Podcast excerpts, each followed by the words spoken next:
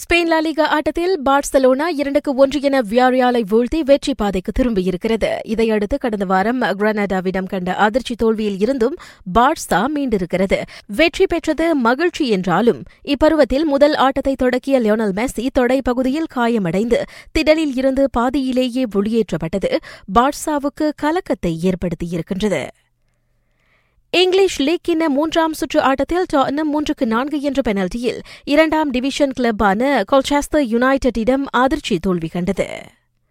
அடுத்த மாதம் பதினைந்தாம் தேதி ஹாங்காங்கிற்கு எதிரான ஹரிமா மலாயாவின் அனைத்துலக நட்புமுறை கால்பந்தாட்டம் ரத்து செய்யப்படலாம். ஹாங்காங்கில் கடந்த சில மாதங்களாக நீடிக்கும் ஆர்ப்பாட்டங்களால் அணி பாதுகாப்பு கருதி அம்முடிவெடுக்கப்படலாம் என எஃப்ஏஎம் தெரிவித்தது. எனினும் ஒருவேளை ஹாங்காங் சம்மதித்தால் அவ்வாட்டம் புகே ஜலீல் தேசிய அரங்கில் நடத்தப்படலாம் என்பதை எஃப்ஏஎம் மறுக்கவில்லை.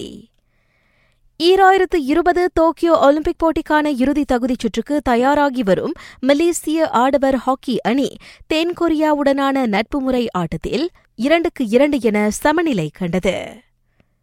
நாட்டின் சன் பெங்சுன் கோல் யூயிங் உள்ளிட்ட இரு கலப்பு இரட்டையர் பூப்பந்து ஜோடி தென்கொரிய பூப்பந்து போட்டியின் முதல் சுற்றிலேயே தோல்வி கண்டு வெளியேறினர்.